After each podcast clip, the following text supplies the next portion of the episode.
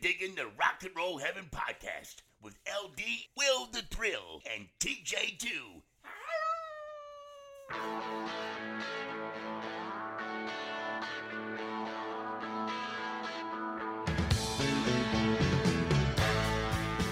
Hey guys, welcome to Rock and Roll Heaven, the podcast where we talk about the lives, careers, and deaths of famous musicians. I am your host, LD. Along with me for the ride is TJ2 the Deuce. Ooh, good one. Got a cap? Bottle cap, yeah. Okay. What are you drinking? Uh, something bougie from a gas station. Oh, delightful. Yeah, I was just saying. I sent Will pictures of what in the past week: dogs on surfboard beer, Yep. and, uh, fat ma beer, and all this stuff. It's like, yeah, I just I bought this at the gas station. Yeah, It's you were branching out, so you had to go with the four Loko next. right? And then we have our storyteller today, Will the Thrill. hey, everybody. Oh, nice. So, Yeah. what do you have? This is the Alien Nation Honey Blonde Ale. Okay, Yeah. you you mentioned that one to me earlier today, It- it is a or, good, or perhaps yesterday. yes, it is a good summer afternoon beer. Again, it's very Nice. crisp and light, so you can go with any barbecue fare, but it's going to go with our podcast fare this evening.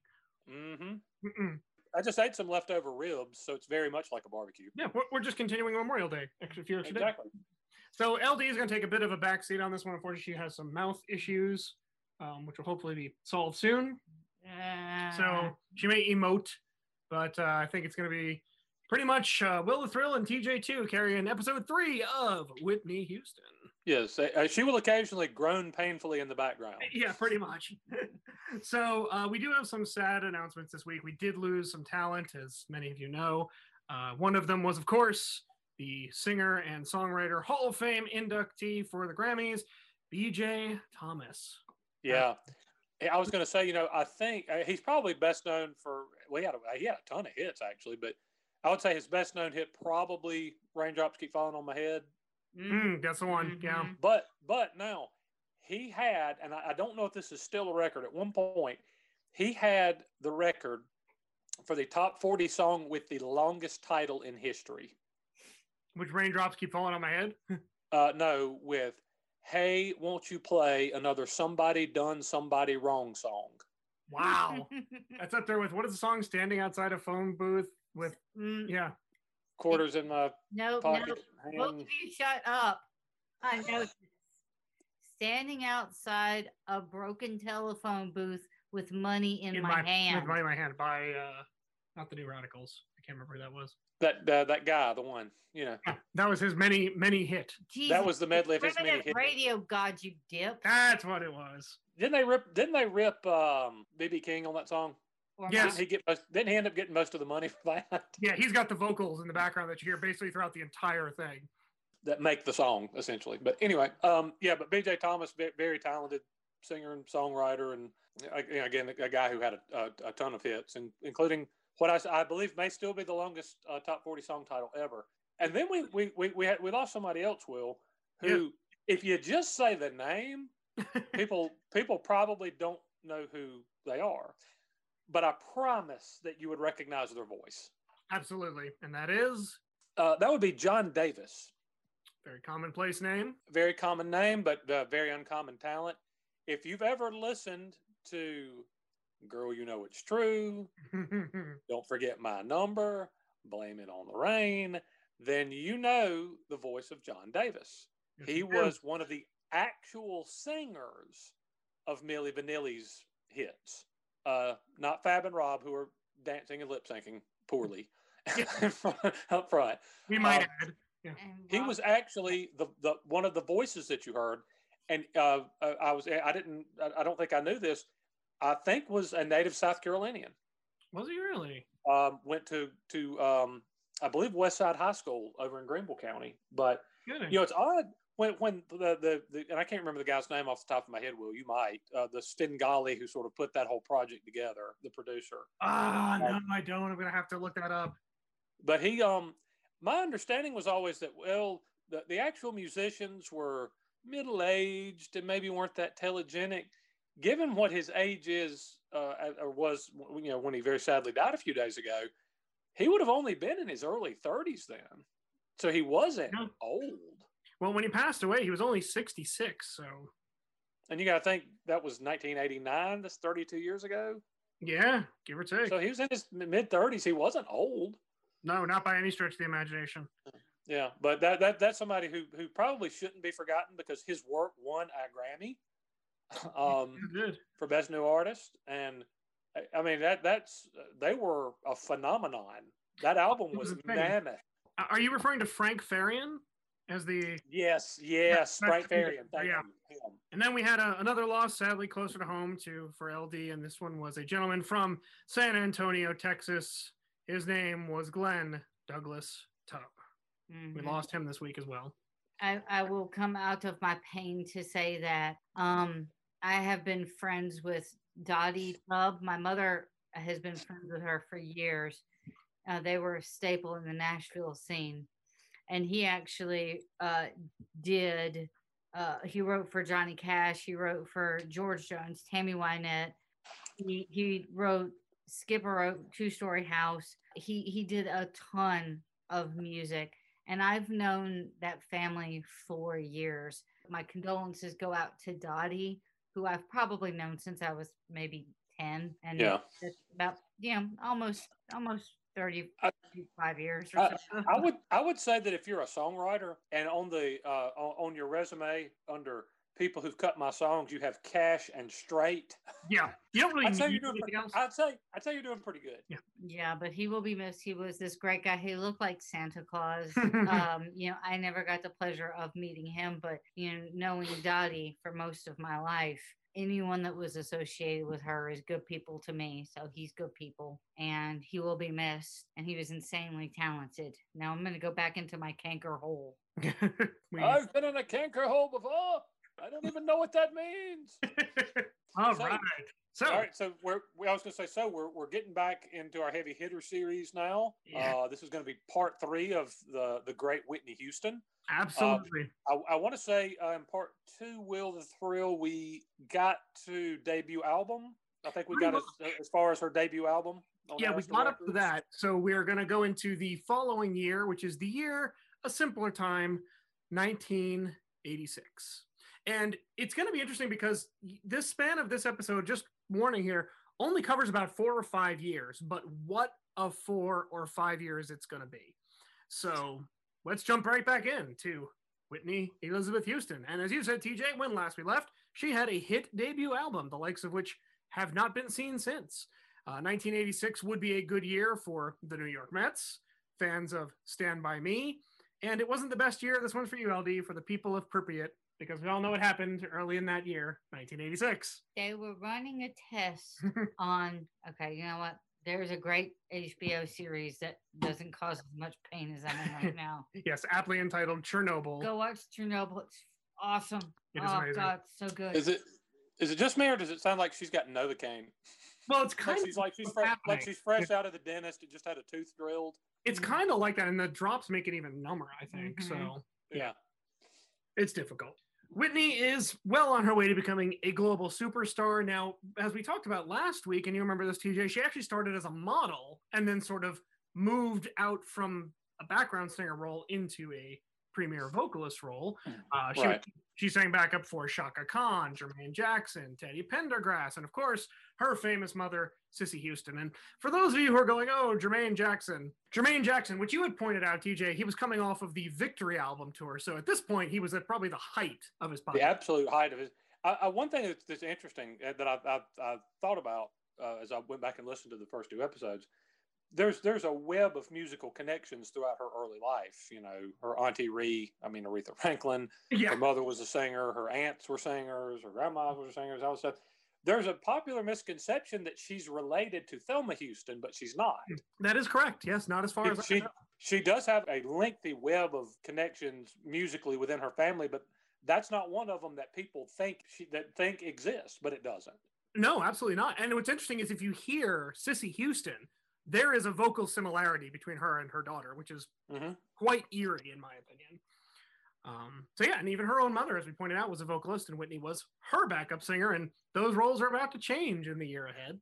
So by the time Whitney was only 18 years old, she had record companies out the door waiting to offer her a contract. But as we learned, that honor would eventually go to Mr. Clive Davis. He was the one who signed her to Arista Records, and he was really a mentor to her, building her up through basically touring and meeting all the people in the industry because Clive knew, let's be honest, just about everybody. And Right. really her career was was just launching at this point. And so it seemed like she would be an overnight success when this 1985 album, Whitney Houston, came out.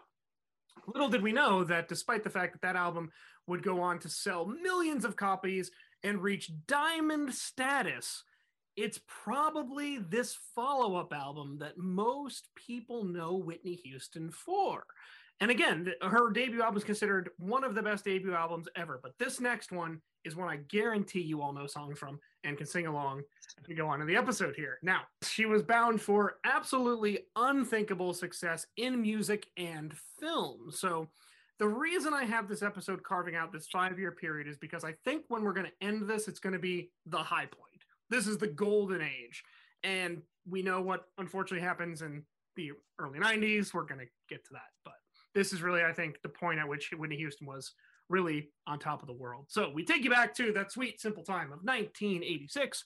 And she is, TJ uses, you use this analogy, and I think it's very apt. She was America's sweetheart. She was the good girl. Mhm. That's not an exaggeration. Uh, No. She was one of those people who was who was literally everywhere. Mhm. Um, she was a massive crossover success with everybody. Yeah. I, I know who didn't who didn't like Whitney Houston in 1986. I mean, Yeah, you were wrong if you didn't. she, right, and but she had she had an image that was very wholesome, very girl next doorish. I mean, if the girl next door was, you know, a model who could sing, right. right, but yeah, it's it's not it's really not an exaggeration to say that she was kind of a, had the kind of America's sweetheart mantle in almost every sense. She really did. Yeah, and, and not just sing. I mean, oh, that voice is just unmatched. I, it's probably one of the greatest of all time. I'm putting that out there right now. You heard it on the Rock and Roll Heaven podcast. Uh, Whitney was one of her quotes, as we all know, she had very strong faith, and she would say that I believe in God the Almighty. My parents raised me in such a way that I don't do all the things that others around me do. So keep that in mind. Uh, she said prayer was a big part of her life, that she could always anchor herself with God and resist any temptation. So at this point, you can see the eerie foreshadowing and where there are cracks in this foundation. As we talked about way back in episode one, which feels like a lifetime ago, Whitney took the divorce of her parents very personally. And even though her father, John, who was managing her career at this point and for the majority of her career until he passes away, he was really this major male figure in her life that let her down. And we'll see this pattern as we go through Whitney's entire life of sort of, you know, these men that she admires in some way, and they let her down, and it leads to utter collapse. And right now, Clive has her under his wing, and so far everything's going well. Uh, we discussed earlier that some of the things Clive was saying might be perceived as creepy, but they were not. He was really sort of a father figure and a guide to Whitney during all of this. And things were going to get pretty stormy, honestly. By the fall of 86, Whitney was already booking shows across the world. She was playing in Europe, she was playing in Australia, she was working, she was doing concerts in the US, also entertaining roles in film and television. And many of those who were close to her said this was the first time they could see her starting to get a little bit frayed. She was, quote, burning the candle at both ends. And of course, there were the rumors that I know, LD, this gets to you about her alleged sexuality. Uh, she was asked whether or not she was a role model, and Whitney was the first to discard that belief. They believe she had a strong foundation, and uh, her mother, Cissy, always impressed on her how brutal the music industry was, but no one could really prepare her for the way the press would kind of pry into her personal life. And I wonder if it's because she was so beloved, and and again, it, uh, outwardly, she's so pretty and she's so talented, and she seemed like such she seemed like such a nice person and all all that sort of thing that she kind of managed to skate on the "I'm not a role model" line, whereas Charles Barkley, who said the exact same thing, did not. Correct. who caught a mountain of crap over saying saying that back in the what late 80s early 90s i think Yeah, I was gonna say it's about this. No, a little bit after this time period. We're in 1986 right now, so I think a few years. Yeah. No, I do remember that. Uh, one of the musicians that worked with her, a gentleman by the name of Bashiri Johnson, who on the surface may not be a name you know. He's a New York-based percussionist, and he worked with, of course, Whitney Houston, but I'll throw out a few other names that may strike a chord with you: uh, Miles Davis, Patti LaBelle, Al Jarreau, Aretha Franklin, Herbie Hancock, Michael Jackson, and one of your favorites, TJ, Steve Winwood. So, so some some sort of off the radar obscure artist. Um, Yeah. Dig, digging Yeah, into the yeah, I mean, just, yeah, just Michael Jackson and uh, Herbie Hancock and Miles Davis and uh, Steve Winwood, Yeah, but but if I, and Patti LaBelle and Aretha Franklin, but yeah, nobody you've heard of. but nobody you've ever heard of really. Yeah, LD says, nah. Uh, during this time, Johnson actually was working close with her, said, I think she's handling it very well. It's not overwhelming. For one thing, she takes very good care of her health. She doesn't have any vices like other musicians. Her schedule may be a bit demanding, but I think she's learning to pace herself. Mhm. Yeah. Mhm. So I don't know about you, but if you hear comments like that of people close to you, it almost feels like they're trying to. They're like, no, no, no, no, no, everything's fine. You know, don't worry. Well, we we're gonna worry a little bit. That very year, Rolling Stone actually called the Whitney Houston album the best album of the year. Bravo! Yes. yeah. And like I said earlier, her second album is probably more well known. I, I guarantee you, you can all picture the album cover right now. It's Whitney Houston in the white, yep, in the white tank top, Yep. looking, yeah, with the hair pulled back. Yeah, you you all know it. That way. Kind of shoulders slightly askew and Uh huh. uh-huh. very, very 1980s. Very Right. 1980s. Uh, and this is a time where most musicians go into the dreaded sophomore slump. But again, Whitney was already defying all the odds, so she's going to just keep going in that direction. She went back into the studio to create her follow up record to the Smash debut album. And at this point, Whitney even said she was a little bit more comfortable with the process, that she liked the people she worked with, and they were sort of, you know, finding their groove together. We saw a lot of the top producers from that first album. Um, Narada, Michael Walden was a big one. He just keeps coming back. Michael Masser, who we discussed. Uh, Clive Davis was, of course, heavily involved in the process. And he actually brought in a notable Broadway songwriter, Tim Rice. Yeah. Tim Rice helped with The Lion King and Aida. He worked a lot with Elton John. Yes. He, he was a big Broadway guy, even Hey- he transitioned Hey, um, Will, uh, can I have a quick aside? Hmm. Do you remember the uh, the the uh, the Got Milk campaign? Yes. Can I? Can we possibly get LD to try to say Aaron Burr? uh, she's actually flipping you off. Believe it Aaron not. Burr. Aaron Burr. Aaron Burr. God, what a great campaign. so, the interesting thing about this album, now, if you remember, back when the first album was being released, Clive was really marketing Whitney Houston as an R&B artist. He said, "We're going to appeal to the black audience first and then sort of cross over." So that was the goal. And primed the pump for like two years before the, her album even came out. I know all after signing her. quarter of a million dollars in promos uh, and then Yeah, two years later. But again, he ran the label, so who's going to tell him no? right. Yeah. So the first album was constructed as really an R&B album.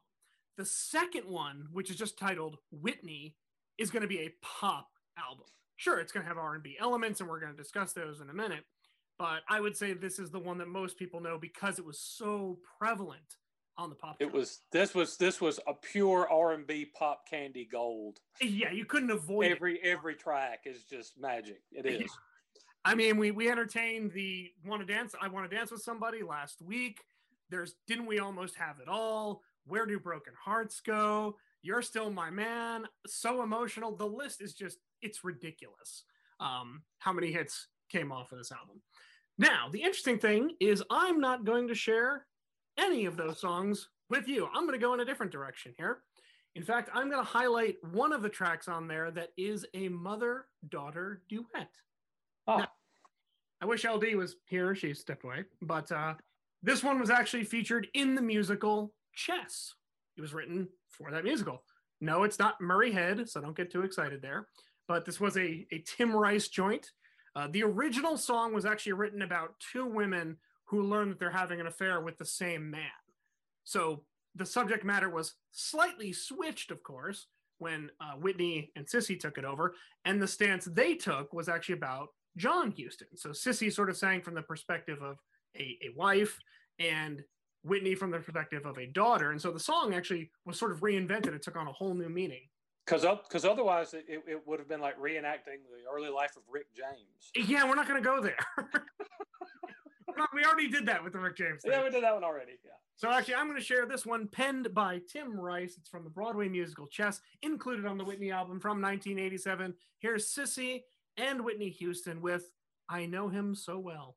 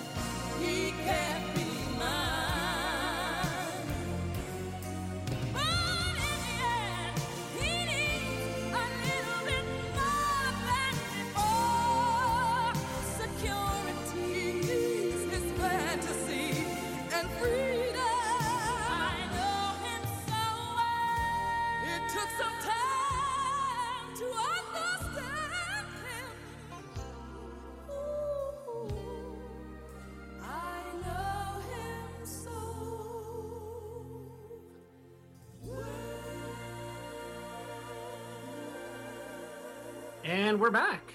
All right. Clearly a Broadway feel to that one. It, it does. It, it definitely stands out of, uh, amongst the rest of the offerings on that album for oh, sure. Oh, absolutely. So can I can I weigh in? Of course.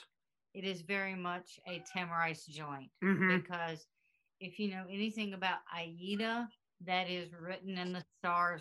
That that's oh, it's right. The song "Written in the Stars" just sounds like a reworking, worked version of "I Know Him So Well." So it doesn't shock me. And Can You Feel the Love Tonight almost has that same yes. kind Yep. of cadence to it. Yep. Well, Tim Rice, I mean, he wrote a lot of hits, so can't deny that. Guy knew what he was doing. So, as I mentioned earlier, the song was reworked to really be about the mother and daughter singing about, you know, John Houston, the father and the husband they both knew in different ways.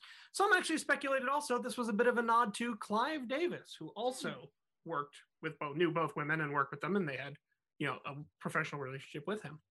So, just before the release of her second album, just titled Whitney, she was actually breaking more records because she just did that throughout the 80s.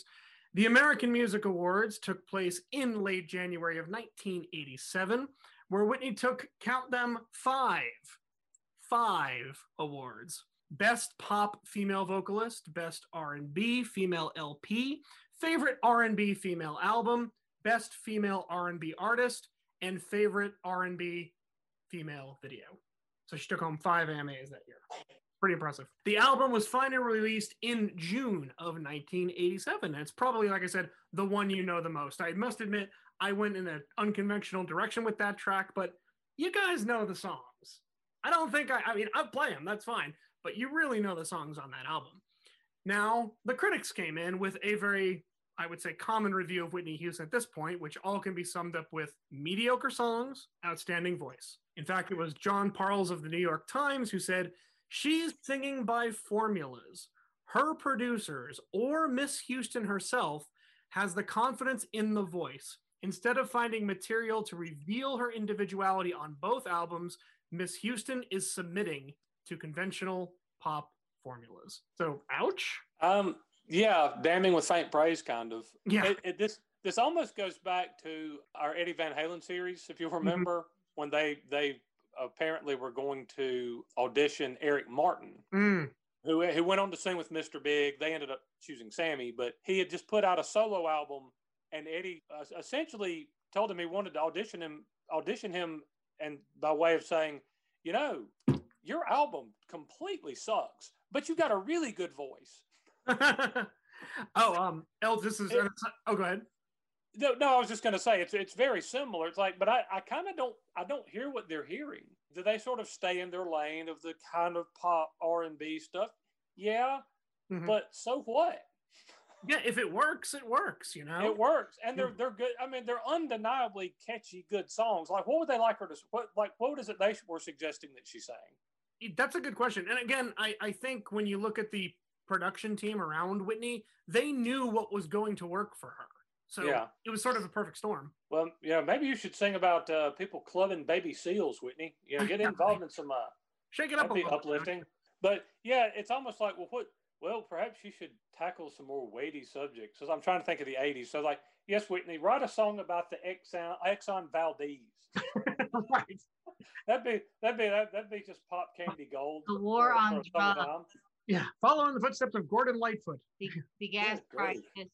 Let's see, Chernobyl, uh, Joe Theismann, Oh, the, the Challenger.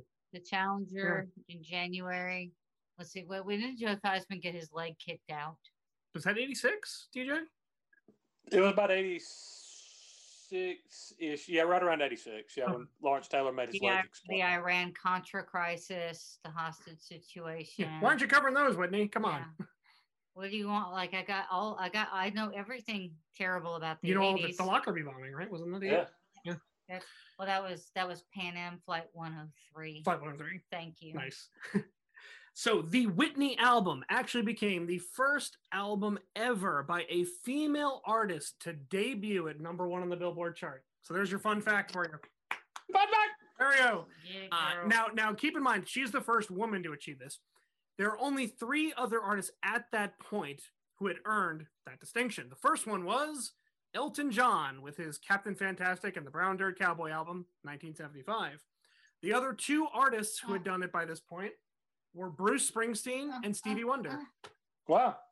yeah. Which one do you know? Stevie? Stevie. Yeah, Stevie. So you got Elton, Bruce, Stevie, and now Whitney Houston.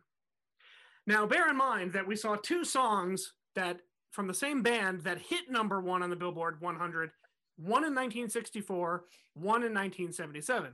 They didn't debut at number one. However, both Doo Wah Diddy Diddy and Blinded by the Light would get there eventually, and those songs are both from Manfred Mann's Earth Band. There it is, ladies and gentlemen, our federally mandated Woo! Manfred Mann's Earth Band reference of the podcast has been satisfied.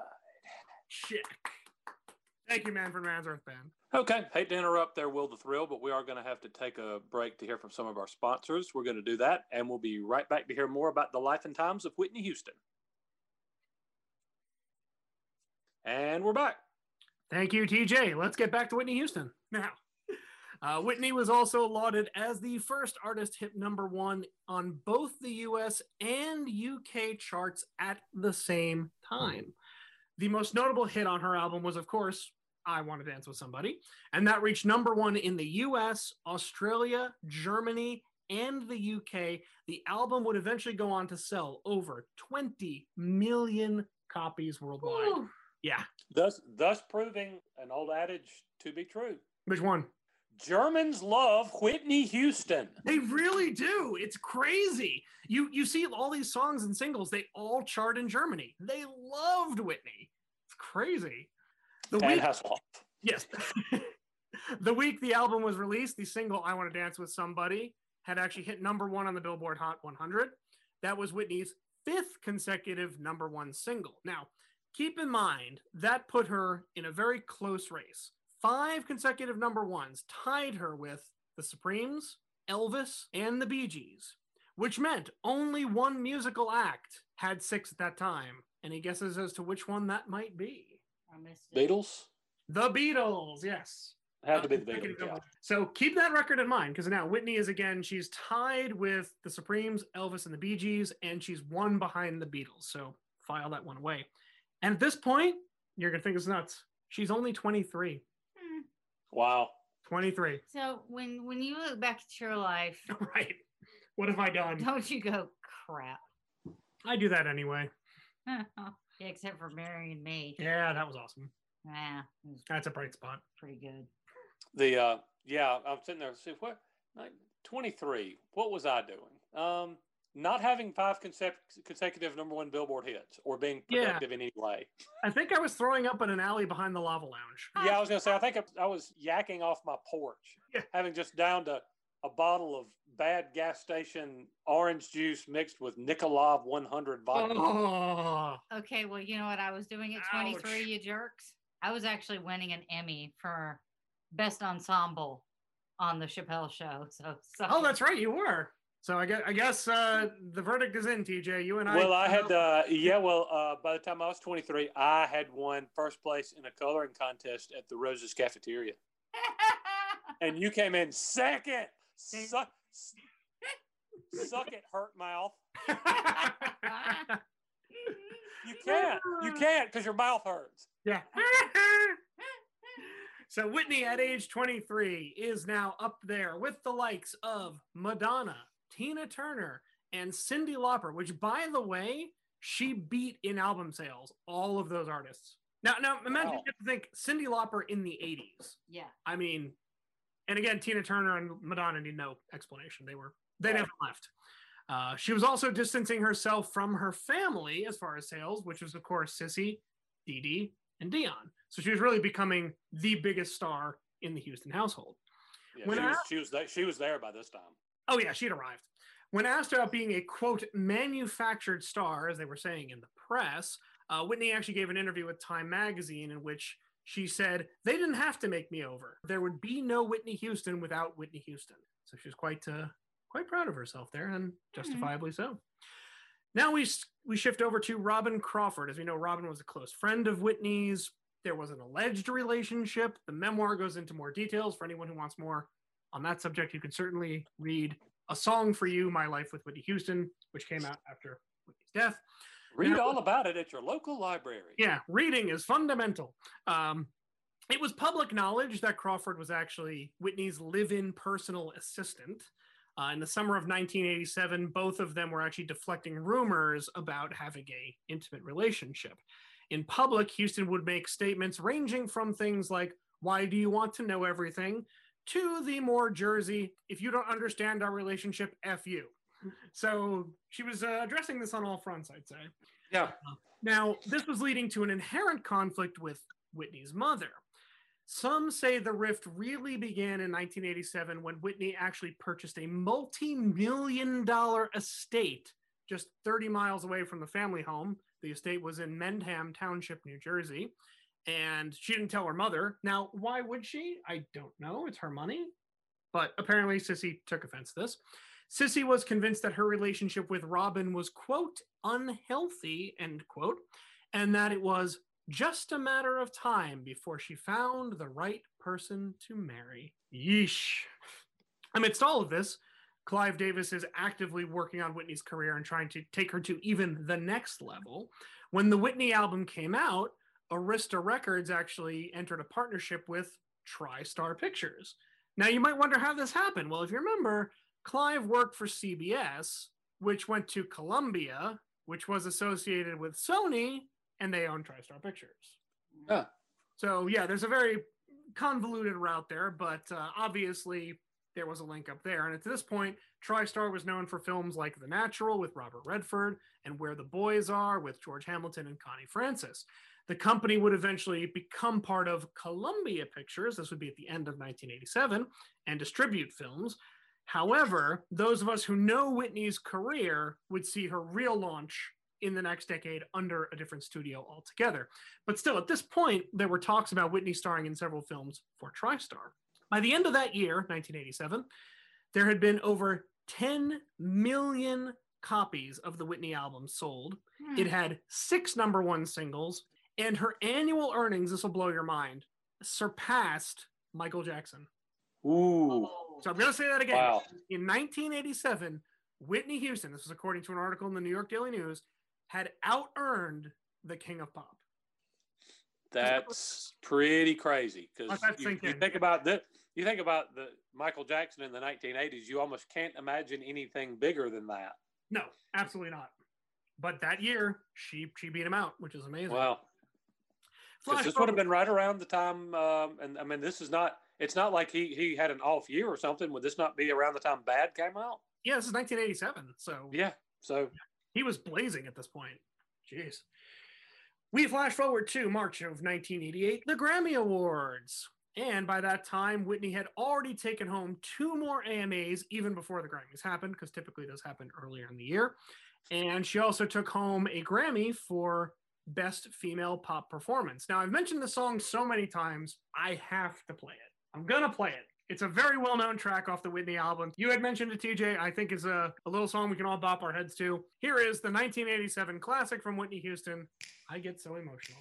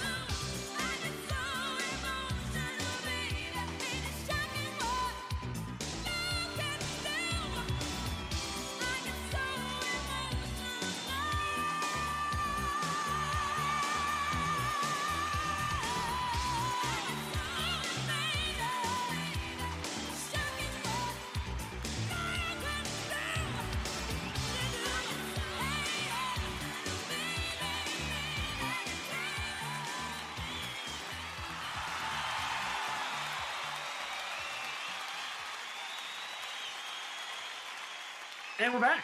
All right. Fun times. How could uh, I'm just trying to? I'm sitting there listening to it, and I'm like, and so critics didn't like that. What? Yeah, it's and again, it's it's a pop album, and you know, it's like Right, it's not that. like you're right. It's not like she's Tracy Chapman, yeah, I, I love Tracy Chapman. right? But I mean, that's it's they're, they're two different styles of music. Absolutely, yeah. And again, Yes, I mean, Whit- Whitney was singing, not was singing, not was singing good pop songs, and there's Yeah. nothing wrong with that. absolutely. And Tracy Chapman sang about you know poor people. Yes, you did. I love Tracy Chapman. I think she's great. uh, so, at the Soul Train Awards on March 30th, 1988, Whitney actually won Female Album of the Year, and she achieved this is very interesting. She was the highest earning woman of color from 1986. Now, keep that in mind when you consider that she was the third highest black entertainer behind Bill Cosby and Eddie Murphy. Now, we all know Mm, that mm, that list hits a little different now, doesn't it? it does, but again, think of that time and how popular these guys were in the 1980s. Eddie Murphy was, I mean, beyond reproach at that. No, he was Yeah. he was he was he was it. Yeah, there was nobody bigger than him. And Cosby was still TV dad, Cliff Mhm. Huxtable. Yeah. But And, and uh, Eddie Murphy was the biggest star in the universe, and uh, Doctor Huxtable was a giant perv. we just didn't know it. Yeah. Oh boy. Let's talk more about Eddie Murphy, shall we? Uh, Whitney actually got very tired of the sexuality rumors, so she basically went through the Hollywood phone book and was like, "Uh, you, let's go out." And she actually would seek out celebrity men to be seen around town with, and one of them was Eddie Murphy. Wow. So she would go out with Eddie Wow. Murphy a few times. Uh, she also made appearances with, you're gonna love this list, TJ, Darryl Strawberry, Wow. Arsenio Hall, Okay. and this is my personal favorite, Randall Cunningham. Wow. Yeah. Now, if you hear, Now, I had forgot. I rem- I remembered that she dated Straw and Eddie Murphy. Mm-hmm. Yeah. I don't think I knew that she dated Randall Cunningham. she did. Now, it's interesting that you say it because you are a member of, you're a journalist. Of all of those names, which one are you going to press information on? I, I mean, I want more about Randall Cunningham Okay, fair. personally, but I'm but I'm but I'm a, but I'm a football fan. So Right. And that's what the press ran with, is they kept saying, oh, what about you and Randall? So she's going out with Arsenio, Straw, and Eddie Murphy, but everyone wants to know about Randall Cunningham, which I think is really funny. Uh, for those of you who don't know, he was a quarterback for the Eagles and the Vikings. And when asked about Randall, Whitney's response was, Randall? We're just friends. There's nothing intimate. Everybody wants to put me with somebody, you know? So that was her response. Now, wow. Can I just say um, that I think that the press constantly picks the it girl and then demands that they date. mm, Because if you think about Taylor Swift in the early aughts or the noughties or whatever they called them, The naughties. but but they uh but they they focus on this like it's the most important part of their personality is like who they're dating. Hmm. so i think that this is a systemic issue. Also i can't really say the word systemic very well but i don't think this is new. I think it always happened which is why if you go back to you know the 40s and the 50s where who you were dating was sometimes more important than the picture that you had coming out and the studio system would hook you up with people and then the studio system would hook you up with people if you were gay Mhm. and they wanted you to still make money It's Rock Hudson, right? yeah. Yeah. I mean, and they called them lavender weddings, and you would have to, you know, they would pair, uh, you know, a gay man with a gay woman and make them a quote unquote straight couple to make their viability sell, like their cash in availability higher, because you know you you would hate that they were married, but you know you still had a chance. And I remember this was, you know, to the nth degree when we covered Sammy Davis. Remember, he was basically told he couldn't date a white actress. hmm and the studio system stepped in and like paired him off with somebody and threatened him and it was it was crazy hmm so let's get to that ever popular figure the king of pop michael jackson Did they date? oh well they were seen out and about together now whitney always said they were friends michael corroborated that story this is my favorite though so apparently there was a party in new york one night jackson was there and he had an anxiety attack so he hid in the closet Ah, yeah. So apparently, no one could get Michael to come back to the party. So they actually called Whitney Houston and she went down to this place in Manhattan, went into the closet with Michael, and apparently talked to him for hours and brought him out to rejoin the party. So there you have it. Take that for what it's worth. Uh huh. It's a great account. I just think it's a really funny story. So we were talking earlier about how Whitney Houston was tied or creeping up on number one hits reaching up for that Beatles record. Well, guess what happened? She had two more number ones. And in 1988, with Where Do Broken Hearts Go, a song that I got mm. tired of listening to before going to work because I'd get out of my car, walk into the office, and everyone would look at me and go, Will, you okay? And I'd be like, I'm good. So that one went number one, and that gave Whitney, count them, seven consecutive number one hits. Audible. Wow. She became- Audible. She became the title holder. Yep. Audible. Oh, okay. Which one? Where do broken hearts go? You want to play Where Do Broken Hearts Go? Audible. Okay. I think uh, the demand Look, I, look, I will look. You know, it doesn't matter what you say. It doesn't matter what I think. it doesn't. LD's quarterback. If she screams Omaha, there's nothing we can do about it. Play it She has, or- she's called an audible. Okay, and that's that. All right, cue it up, DJ LD. So we have a special request. This is a long distance dedication. Uh, this is Where Do Broken Hearts Go?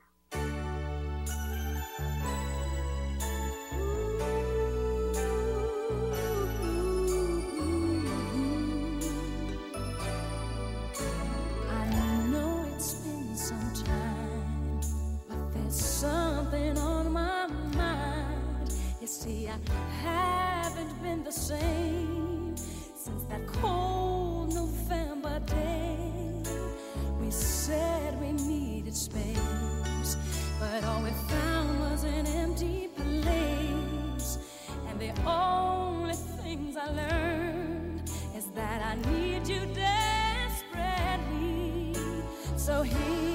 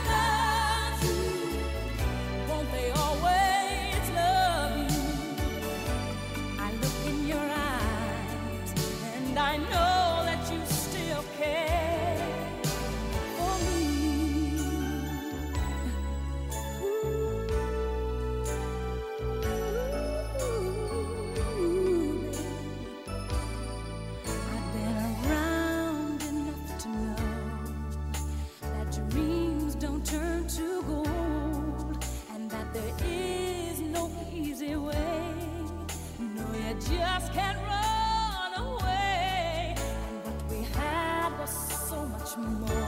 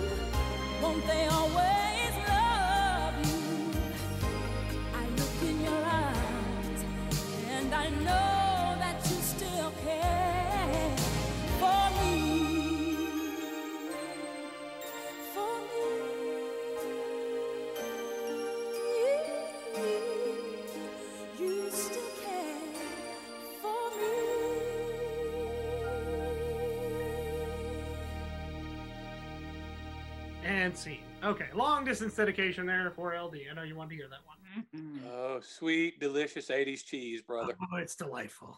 You love it and you know it. Now, this is again one of those times where Whitney seems to be cracking a little bit. She did a performance in Las Vegas in 87 where, according to her, I guess, people, they were saying that she was, quote, barely acknowledging the audience.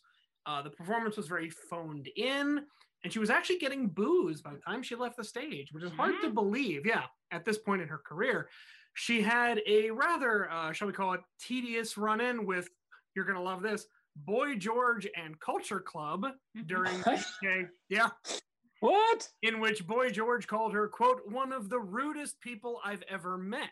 But all of this culminates in the year 1988, where she is going to go into a diva superstar battle with none other than Diana Ross. What? Yeah, I don't know if you heard about this. I know Cheddar's excited. so, as we mentioned before, Whitney was getting into this deal with TriStar Pictures, and they were actually proposing at the time, LD, you'll like where this goes, a movie version of Dreamgirls. Yeah. Because Dreamgirls, of course, had been on Broadway. Now, Diana Ross And, had and Eddie Murphy would go on to actually be in Dreamgirls. He sure would eventually, but that's many years later. Diana Ross already had some film experience under her belt. She did. Yeah, but The Wiz was not that great. she did the Wiz. She also did Lady Sings the Blues. Hey, hey, you, hey, hey, hey, you shut your dirty whore mouth. well, He's on down, he's on down the road. That was a good. That was one of the good. It's songs. great. It's not. No, Diana Ross. Michael Jackson, Diana Ross, Nipsey Russell. Nipsey Russell. Shut, you, you shut your whore mouth. Diana Ross was 32 when she did The Wiz. It was. She, it was harsh. well, it's interesting that you say that because Ross instantly said she'd be the perfect fit for the, the role in Dreamgirls. Whitney got wind of this, and her response in the press was, well, then they would have to retitle it Dream Grannies. Oh, Yeah, snap! woo! Oh, everyone goes berserk at that point. Yeah. Uh, Meow. Yeah, I know, right? TriStar puts the whole thing on hold. In fact, it won't see the light of day until DreamWorks makes it a movie in 2006, starring, as you pointed out, Eddie Murphy, but also Jamie Foxx, Jennifer Hudson, and Beyonce. Beyonce. Queen Bee. Yep. Yep. And then uh, Diana Ross apparently in turn said, "Oh yeah, well, if you're in it, they're gonna have to call it Dream Bitches." I, do, I didn't find that in my research, but I'll look it up. That's uh, yeah, just a quote I just found just now in my head. It's a good one. He found it inside of his butt. In your bum! It's in me bum! I had it in my butt. Oh, boy. Ladies and gentlemen We of are rock and sorry. roll heaven, I'm so sorry. You see, my brother's been chasing a serial killer for the last two weeks, Yeah. and it just won't stop. yeah, it So- just never ends. Ah, okay. Oh, okay, I'm good. So, a little more serious note. In June of 88, Whitney moves a little bit into activism. Now, this was interesting because in Whitney's contract, back when she first signed with Arista, she specifically excluded any country that upheld apartheid policies. Okay. She said she would not perform there. She was invited for Freedom Fest, which I don't know how much both of you know about this, but Freedom Fest was focused around Nelson Mandela's 70th birthday. It was organized by Tony Hollingsworth, who was a British producer. He actually worked a lot with Peter Gabriel. He did a series of documentaries and decided he was going to launch this Freedom Fest at Wembley Stadium. And he was using the model of Live Aid to promote awareness of, you know, anti-apartheid. So Right. Hollingsworth actually put up a fair amount of his own money to do it, but then an anti-apartheid movement stepped in, furnished the rest. And really, the rest is history. It was one of the biggest political concerts at that time. It took place on June the 11th, with, of course, Whitney Houston. I'm not going to name everybody there because I looked at the list. And if you look at the bands and the presenters, it's about 60 people. So two of the presenters, just keeping uh, three of the presenters were Whoopi Goldberg, Graham Chapman, the late Graham Chapman, Oh, wow. and Stephen Fry. Remember we saw him speak? Hey. Yeah. And that's just three. The list is endless. But here are just some of the musical acts. Again, out of 60, there's Whitney, Sting, George Michael, the Eurythmics, Al Green, Natalie Cole, The late- Tracy The Chapman, late Natalie. the late Cole. Natalie Cole, Simple Minds, uh, Dire Straits, and one that LD loves, UB40. UB40. I love Oh, Yeah, and that's just some of the names. what about um? Manfred Mann's Earth Band. Uh, they were not present. I, I really tried to tie it in there. I'm like, please tell me they played Freedom Fest. Please, They please didn't. have done this. This would be such a on. So I had to scramble a little bit on that one. Yeah. Uh, Whitney performed live. The songs included "Didn't We Almost Have It All," which is another great song. Uh, "Love Will Save the Day," "Greatest of All," "Greatest Love of All," and "I Want to Dance with Somebody." Now, Whitney is about to step even more onto the world stage with these next two. In the summer of 1988, what happens? Do you ask? Well, I'll tell you. The Summer Olympics in Seoul, South Korea, and the Olympics needed a theme. So, who do you think they called? Ghostbusters. That would be awesome if they called Ray Parker Jr. They- the world would be Oh god, that would have been that would have been an epic Olympic theme. which if Ray I Parker Jr. and radio. if I recall, he was actually signed to Arista Records at one point. no, no, no, no. So- High jump. So Shot put. And I say, but he probably just would have stole it from Huey Lewis. But um, yeah, chances are. So needless to say, they call in Whitney with Narada Michael Walden, Arista Records, and all the muscle that comes with it. And this song would actually go on to be one of the most significant of Whitney's career. I, I think it's arguably one of her best. Uh, it is put in the pantheon of her top 20 of all time. That song was released as a single in August of 1988. It became the Olympic anthem for the Summer Olympics, and that is One Moment in Time.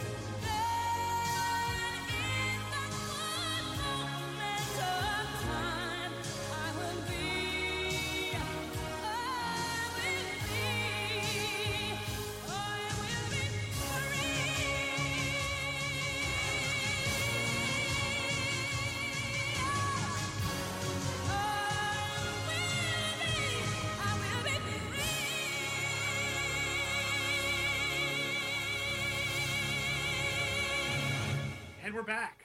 One moment in time. Olympic anthem. Ah! I know it's pretty awesome. It really is. And that was released on the Summer Olympics album. Was the first single to come out. It gained major traction across the world, and it led to a live performance at the Grammys in February of 1989. And some actually consider that performance one of the best of Whitney's career. She performed that song at the Grammys. I don't know if any of you guys remember that.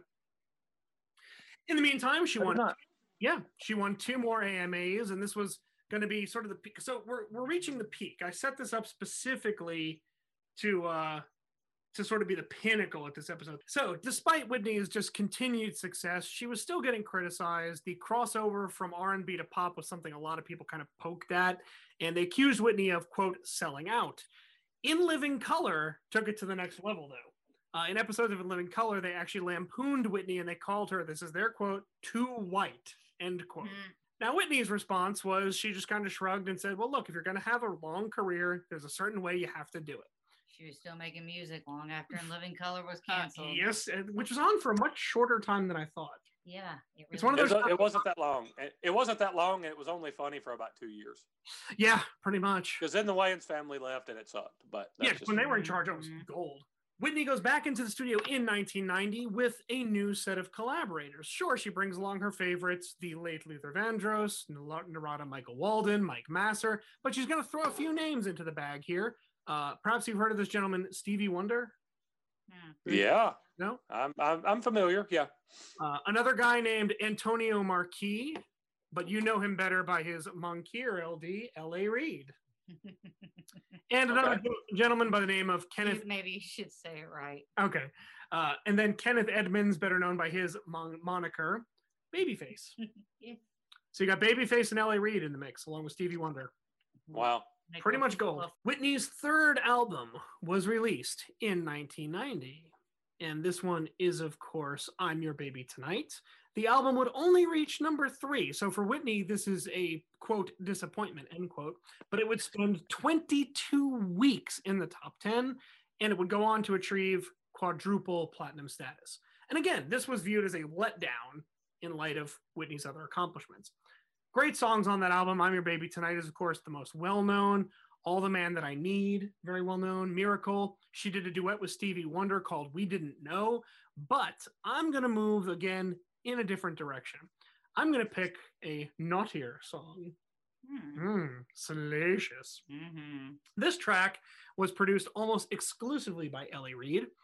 The subject matter is uh, how can I put this gently? Whitney's lover calls her a different name while they're being intimate. Oh, this is a great song. You know it? one of my Yeah. favorites on the absolutely. Yes, It's I a love this song. fantastic song. So we're going to play it. 1990. This one is My Name is Not Susan. Can I ask a question Yes, before I play this? Do does salt and pepper refer to that? Yes, they do. Okay. They do allude to that. They do song. allude to the Yeah. song. Okay. Because that's you know that's one of my favorite songs of all time. So here is My Name is Not Susan.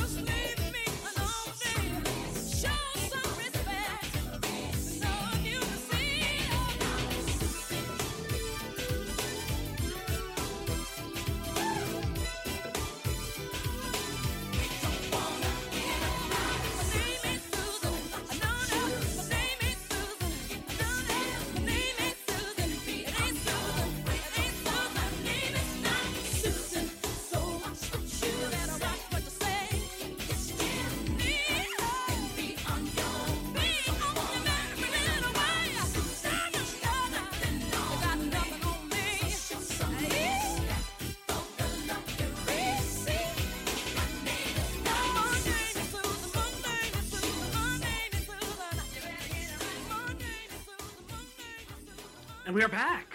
All right. I- I think that's clearly got L.A. Reid's and Babyface's fingerprints all over it. It just seems Tremendously so. And I, it's like we were talking as it played. That album was different than the first two. Oh yeah, The, the edges were just a tad rougher, Hmm. um, a little little less poppy. I mean, there- it wasn't a radical shift, but it was definitely a different sound than than the. because what she what she brought the first two was slightly R and B tinged pop music, Mhm. and this one has the, the edges are just are, are a little bit harder on this album. absolutely. Yeah, in a good way. Yeah, in a good way. And like I said, it's not a massively radical shift. It's not like she came out and started yodeling or you know anything. But it's it's but but there are there are subtle but very noticeable changes and differences compared to the first two records. Absolutely. And again, this one was considered the quote letdown. You know, she had such success with the first two albums that you, it, they're like, oh, it only sold 10 million copies. You know, Yeah, oh, don't, this one only. What'd you say? This one only went quadruple platinum. What a, Yeah. what a what a bomb. my apologies, right? but that would not prevent Whitney from ascending once again to the world stage. That place in history was secured in November of 1990, but would come into existence on a date I will never forget. As a New York Giants fan, I will never forget this date. And TJ, you know it too. January 7th, 1991, in Tampa Bay. Yep. The New York Giants and the Buffalo Bills. Now, Whitney was slated to do the national anthem in November. It was actually right around election day. And according to the people at Arista, Whitney knew instantly what she wanted to do with the song.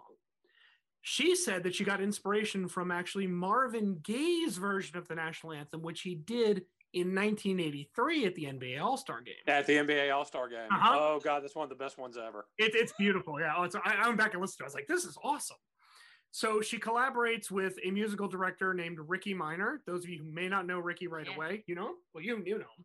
Uh, he actually went on to be the band leader for Jay Leno. hmm So who I'm currently working. who with. you are currently working at. And if you guys would like to still apply for You Bet Your Life, you can give me an email at Lindley at You Bet Your Life Casting.com and uh, I'll send you all the info. Yeah. So she's she's about to she's about to breathe new and exciting life into a 179 year old song exactly. that's almost impossible to sing well. Oh yeah, and it's and that's the thing is as we get into this, we'll learn that that was actually one of the sticking points for this. They changed the time signature. So Whitney apparently knew what she wanted to do. Ricky Minor runs with it. They bring in the Florida Orchestra. Now, yes, let's address the obvious. Was it a lip sync performance? Yep. Yes, it was. It now, sure was. it doesn't take away the fact that she still sang the damn thing. you know. Right. Um, now, upon hearing the initial recording, I actually didn't know this, that this performance almost never happened. It was submitted to the NFL four days before the Super Bowl. They called back and said, "We don't want to do it. It's too hard to sing along with." So that was their that was what they're gonna say is they're out. Now, apparently, this is the story, and I love this. The phone was handed to John Houston, Whitney's father and manager, and they said, "Do you have another cut?" And John said, "Nope." How how how Wes Craven of I know. He's just like, nope. And so, going into Super Bowl Sunday, they were a little nervous because no one knew how this national anthem would turn out. And there is no way anyone could have known how this national anthem would have turned out.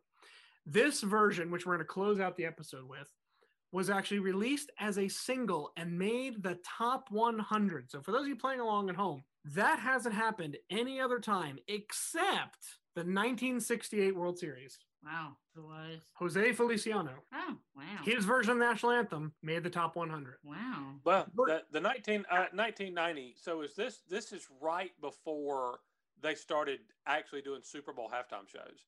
Yeah, Yeah. yeah. So the, the halftime show was like literally nothing. And and my my favorite thing ever is that like in 80 okay, it was sometime in the late 1980s, the halftime entertainment at the Super Bowl was up with people. no there was actually a super bowl halftime show that was nothing but like a salute to disney and Oh, then They, they would do stuff like that, or they would have like local high school or college bands just come play. Because which is a cool idea, but I remember mean, the year they had figure skaters well, this is the yeah, but this this was before MTV and uh, and Fox started counter programming against halftime. They're like, okay, look, we know you're not going to watch us Yeah. the night of the Super Bowl. We're going to get our ass kicked in the ratings, but their halftime show sucks, and we're going to show like a special episode of Beavis and Butthead, Instead of or David or or or, or, or of In Living Color. yeah, pretty much. Yeah. It did it one time too, and they started to, to to tap away at the ratings at halftime. So that's why they they went with the big name, you know, so the star-studded uh, shows at halftime. Yeah, absolutely. Now, just a few notes about this version before we play it and, and close out our episode for today. Uh, this version was actually re released after the September 11th attacks. So the same version was released. Now, both times this song was in circulation, Whitney did not take any royalty payments. Oh. She donated the first round of royalties in the 90s to the US military. And then in 2001, she donated to the first responders in New York. Yeah, So that completely went to charity. Now, on a more bittersweet note, this song, this is going to creep you out. This is going to be the last top 10 hit for Whitney Houston Oh, wow. what? of her lifetime. Yep. She will not attain another top 10 in her lifetime. And so as we close out today, Wait, wait, hold on, wait, wait. There's one I'm thinking of in particular that's about three years away. No. Hmm, Yeah. This is the last top 10 hit for Whitney. that's interesting. Okay. Hmm. Yeah. But more on that later before we get to the version of our national anthem. I'm turning it over to LD for the business. No, I'm going to do the business. Okay. I forgot LD can't speak. So thank you all for enjoying this episode. Do you like this episode? Do you like what we're doing? Well, if you do, you can actually give us money. We have patreon.com backslash rock and roll heaven if you enjoy our performance and want to keep the show going. We appreciate you as listeners and we love it when you interact with us on social media. Follow us on Twitter at, at rock and roll LT on Instagram, where we have a lot of fun. Rock and Roll Heaven LT, Facebook Rock and Roll Heaven Pod. I am still not saying our website, but if you want to drop us a line, uh, share ideas with us. What do you think of this episode? What do you think of other episodes? Drop us a line, at email. We have Rock and Roll Heaven LT. Again, that's Rock and Roll Heaven, the letters LT at gmail.com. Check us out and other awesome music podcasts on the Pantheon Podcast Network, available wherever you listen to great music podcasts. Or crappy, or crappy ones. Or crappy ones, yeah. you were you were pretty good about that. I learned from the best. Oh, who is she? Killer? so we're going to close out the episode with the national anthem, but let's all say our goodbyes. We'll start with LD. Hi, guys. Thank you, and uh, hopefully I'll have a mouth next week. We hope so too. TJ, any final thoughts? Yeah, uh, there, there's there was one thing uh, to mention about this. Uh, oh, first of all, bye everybody. oh, oh, Um, Other thing, I forgot one thing too. I'd like to wish a happy Pride Month to all of my friends and our family out there in rock and roll heaven, uh, any of the LGBTQ plus community. We hope you guys have a safe and wonderful Pride Month. Yes, happy Pride, everyone. so the uh, but what I was going to say is the uh, the the set the the stage a little bit. Part of what made this performance so special and why it was so memorable. A, she's she it's an amazing song and she sings the crap out of it. Mhm. But it, it was an especially poignant moment because the Gulf War had literally just started. yeah, yeah. And I think did they not do a flyover? Uh, they did. They Yeah. always do. They always do, yeah. Yeah, if I remember right, there's a big swell of patriotic pride in general right about this time because the Gulf War has just begun.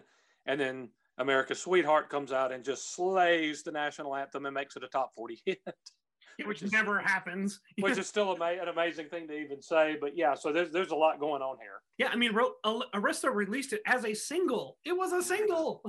ah, so we will say goodnight on that note. Thank you all for listening. We're going to close it out with our national anthem. And I will say, the NFL did have a point there. They said no one could sing along with this version of the national anthem. They were right. No one can sing it like Whitney Houston. And so we close out with the national anthem from Super Bowl 25, 1991 in Tampa, Florida. Here is the lovely and talented Whitney Houston with the Star Spangled Banner. And now to honor America, especially the brave men and women serving our nation in the Persian Gulf and throughout the world, please join in the singing of our national anthem. The anthem will be followed by a flyover of F 16 jets from the 56th Tactical Training Wing at MacDill Air Force Base and will be performed by the Florida Orchestra under the direction of Maestro Jahja Ling and sung by Grammy Award winner Whitney Houston.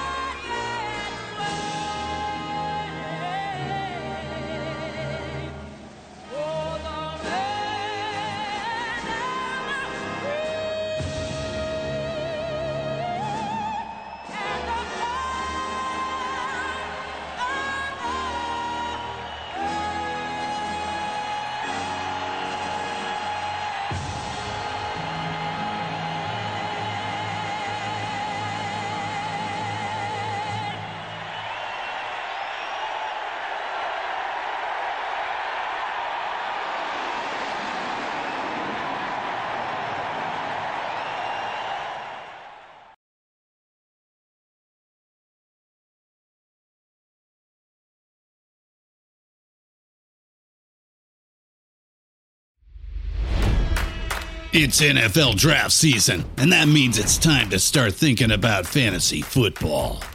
FantasyPoints.com features industry leading experts and prognosticators using proprietary hand charted data to help you score more fantasy points. FantasyPoints.com is the place to go for whatever kind of fantasy football you play. Whether you play fantasy football, daily fantasy sports, or do a little bit of everything, Fantasy Points has the meticulously researched content to guide you to victory.